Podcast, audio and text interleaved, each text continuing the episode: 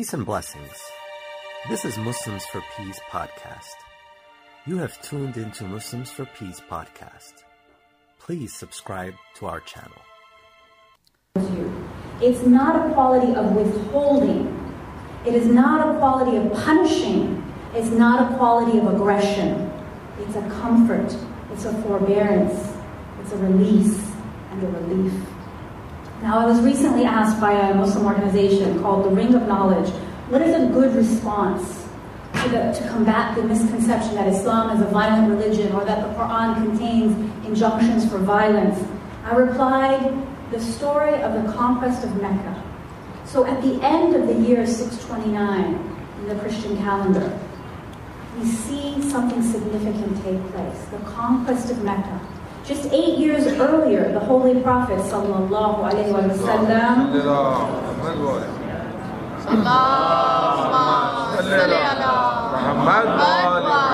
with this many people in the room, we should bring down the roof with our salah.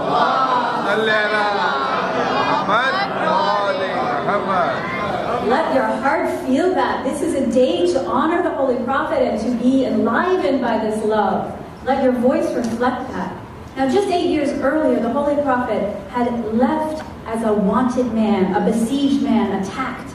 But upon his return to Mecca and his removal of the idols, we see that this event turned out to be unprecedented. And mercy flowed from the lips of this noble prophet, may peace and blessings be upon him. He entered that city in humility, not arrogance, not in this proud arrogance of a victor, right? No.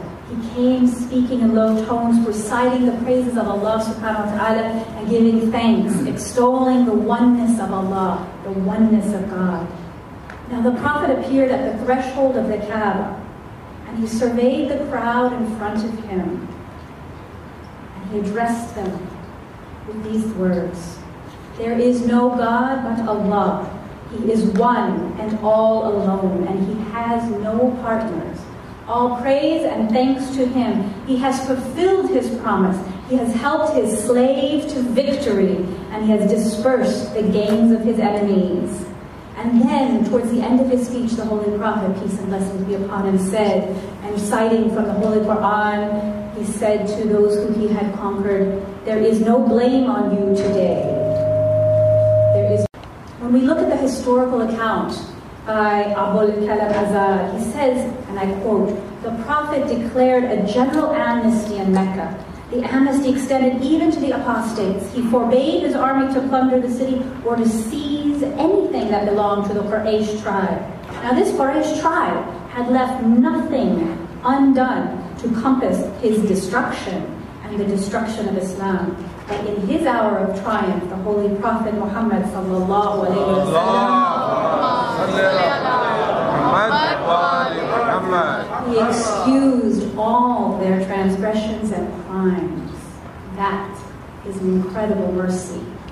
That shows a quality of character where the ego is humbled before its Lord, where that person who's in a position of ultimate power doesn't need to oppress someone to keep that power because that power is given by Allah and none other than Allah subhanahu wa ta'ala. This is mercy to mankind, and that's what the Prophet would do.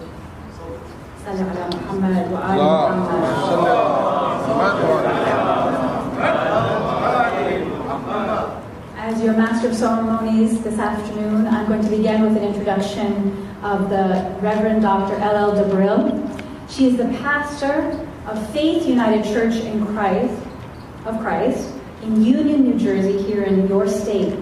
Now, I want you to get a picture of what it would be like if you were to visit her church.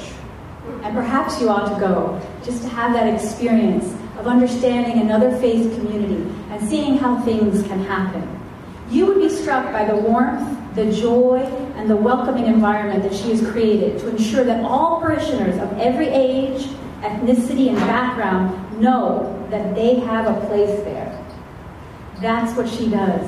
The Reverend Dr. DuBreuil strives to establish Christ's compassion in action in her congregation. And this congregation is welcoming, it's inclusive, They bring the liturgy and worship in variety of forms. In other words, they don't stick to some traditions exclusively. This is a lesson for us.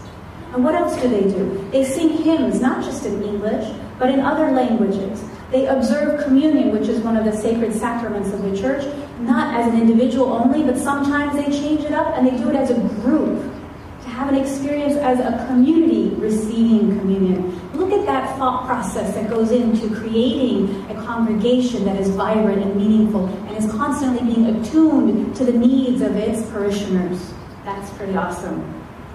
Now, what's vital about her approach is the keen vision that she has not to allow structure or form to supersede meaning and the true purpose of worship.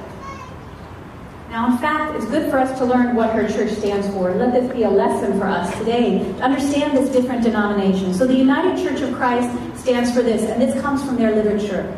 It says, and this they talk in the first person, which I find interesting in the literature. But that's this is what they say. They say, My roots go back 2,000 years, but I am very much now and today. I am not strict with tradition or dripping in rituals. I like those words. And my open armed approach is appealing to people of all races and lifestyles, so congregations are diverse and unique. And this is what they say. Funny thing is, when you're less judgmental, you allow people to search, discover, and flourish. How about that? Yes, let's have an amen for that. Amen. Amen. Amen. Allowing people the dignity to find their way in their faith, not imposing rituals on them and checking on them to see if they've accomplished these rituals. Yes? Now, here's what the church says My friends come to me to seek their own answers, look inside themselves, and explore their spiritual lives. In the end, my personality is reflective of Christ open, embracing, nurturing, and eternally relevant. Now, that's not all she does. She's currently uh, serves at the request of the senators Raymond Lesniak and Tom Kean Jr. with what's called FLAVE, Faith Leaders Against Violence. As a coalition of religious leaders to combat, combat violence in the name of religion. And she also is active in the Municipal Alliance and the Community Relations Commission for the Township of Union. Now, Dr. Brill is a graduate of Rutgers University. Welcome home to your alma mater. And that's true of Imam Zaid Shakir as well. Welcome back to your alma mater. Now, she's also graduated from New Brunswick Theological Seminary and has worked professionally in theater, in business, and as a public educator. And what's fascinating is I'm sure she brings some of that panache for the theater to the creativity she brings to her congregation. She really works tirelessly for social justice, for interfaith understanding, and if you have a look at the church's website, you see it's examples of all types of relevant missions and work to serve humanity, from things like Habitat for Humanity, from work across the globe with other church world service projects, domestic violence campaigns, outreach to the Native American community, and there are many more. But you will see that it's an active and vibrant community led by this wonderful reverend who we welcome to our stage with a loud salawat ala Muhammad wa ala Muhammad.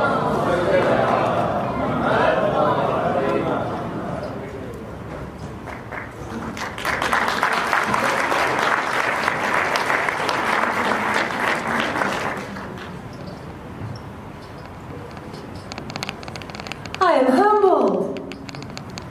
I'm excited.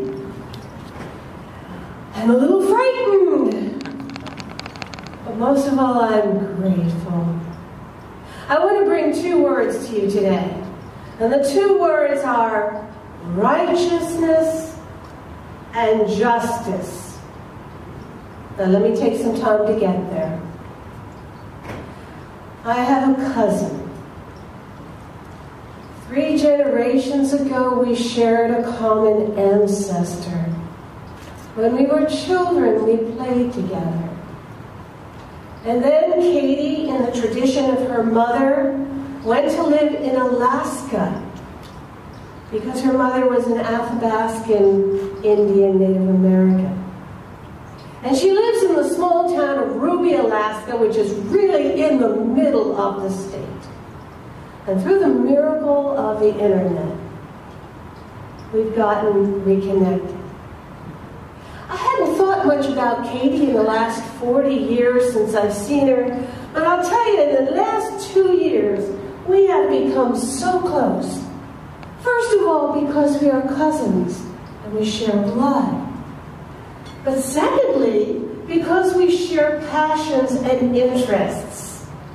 And for me, primarily because we are so very different, living in different places, that we delight in each other and learning things such as the delicacy of muktuk, which is pickled whale blubber.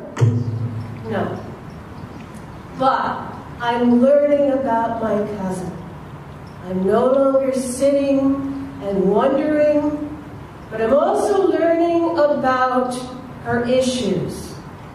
The Athabascan natives of Alaska have been abused and oppressed by the United States government and the Russian government before them. And in the name of religion, many of them were taken away from their native culture. Such things as subsistence living, I have learned about.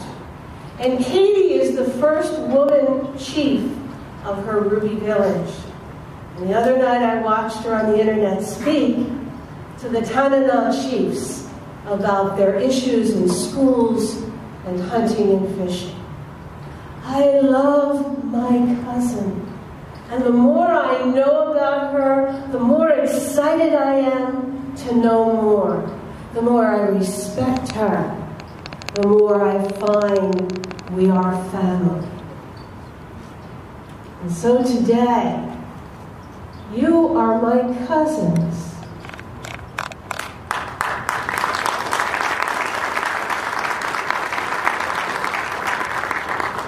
Generations ago, we shared a common ancestor. The spiritual ancestor still flows in our veins. The same fire. But our lives have diverged. Our traditions have diverged. We have different ways of worship and dress and living, and it is all so wonderful. I cannot believe how good God is to us, His children. When I learn more and more about my cousins, you, and other faith traditions in our family, I'm amazed at how much we have in common and I'm also delighted by our differences. This is one of my major passions in life today. To celebrate, as the United Church of Christ would say, to celebrate our diversity, but to find unity. Now, I get invited to strange places, such as the State House in Trenton, New Jersey, and to little farmhouses in Lambertville to speak my passion. So my honor today is to speak to you. First of all, who am I? I'm of Irish-German descent, a lifelong Christian, but the United Church of Christ does not hold itself as having the only answer. We celebrate every faith tradition and we celebrate all people's relationships with their Creator. And so we have a passion for exploring our cousins and finding delightful differences between us and then celebrating the unity of our faith. I, as you heard, have my roots in theater. I have my master's in theater from Rutgers Mason Gross. So I tend to be a little uh, dramatic, thank you, yeah. I want to say it myself. But that's what it takes sometimes to impress upon people the importance of what we're saying here today. I am angry at the years that my cousin and I wasted getting to know each other. And I am angry with a righteous anger at the benign ignorance of people in this country and around the world who don't take us seriously, who don't try to understand. They might not actively discriminate, but they don't actively work for justice. And so the first of those two words, righteousness, is very important. You cannot be a righteous person unless, first of all, you are in right relationship with your Creator. And that leads to being in right relationship with each other. A relationship of agape love, a relationship of compassion and understanding and deeply caring for each other. And righteousness leads to justice. Now, you will find me in Trenton many times annoying the legislators and making speeches in Judiciary Senate rooms to work for justice, but you're also likely to find me in the library or in the post office where I hear a casual, slightly bigoted remark made by somebody, and I can't let it pass. Because if we let things pass, we are helping hatred win. If we look at the massacre of French comedic writers and don't look at the ghetto that produces desperation and kills hope, that tells young people they're not worthy to be educated. And if, in the name of our religious tradition or my religious tradition, we tell those young people of France, those Muslim youngsters, that they cannot participate in society, if we don't point to that, make people uncomfortable by doing that, then we are letting hatred win. We are letting injustice thrive. So if there's one thing that you need to know about me is I'm a little round old lady, but I'm a preacher. I don't have a whole lot of power, but I'm loud and I'm fearless. And I don't care if when I stick my neck out I get my head handed to me, because I will not be part of that which ignores or fosters ignorance and hatred in my neck of the woods. I can't go solve the world's problems. I'm old, I'm little. And God forgive me in many cases, the fact that I'm a woman works against me. But what I can do is form relationships that lead to justice. I can't save the whole world, but I can have a relationship with one or two other people. And as it is echoed in all of our faith traditions, to have uh, for the exchanging of emails so that together, even though we can't stop Boko Haram, Oh, I have Nigerians in my congregation. I have Filipinos. I have people from Liberia and Cameroon. I have people from Haiti and San Martin of Puerto Rico. I can't go to those places, but I can be where I am, seeking equality and relationship and justice and I beg of you today to find a way to raise your voice. I beg of you today to find a way in the name of faith to speak out. And if you are not a preacher, not all of us are, support those who will preach. If you are not a lawmaker, talk to those who are. If you're not a caregiver or a nurturer, tenderly and gently nurture those who are.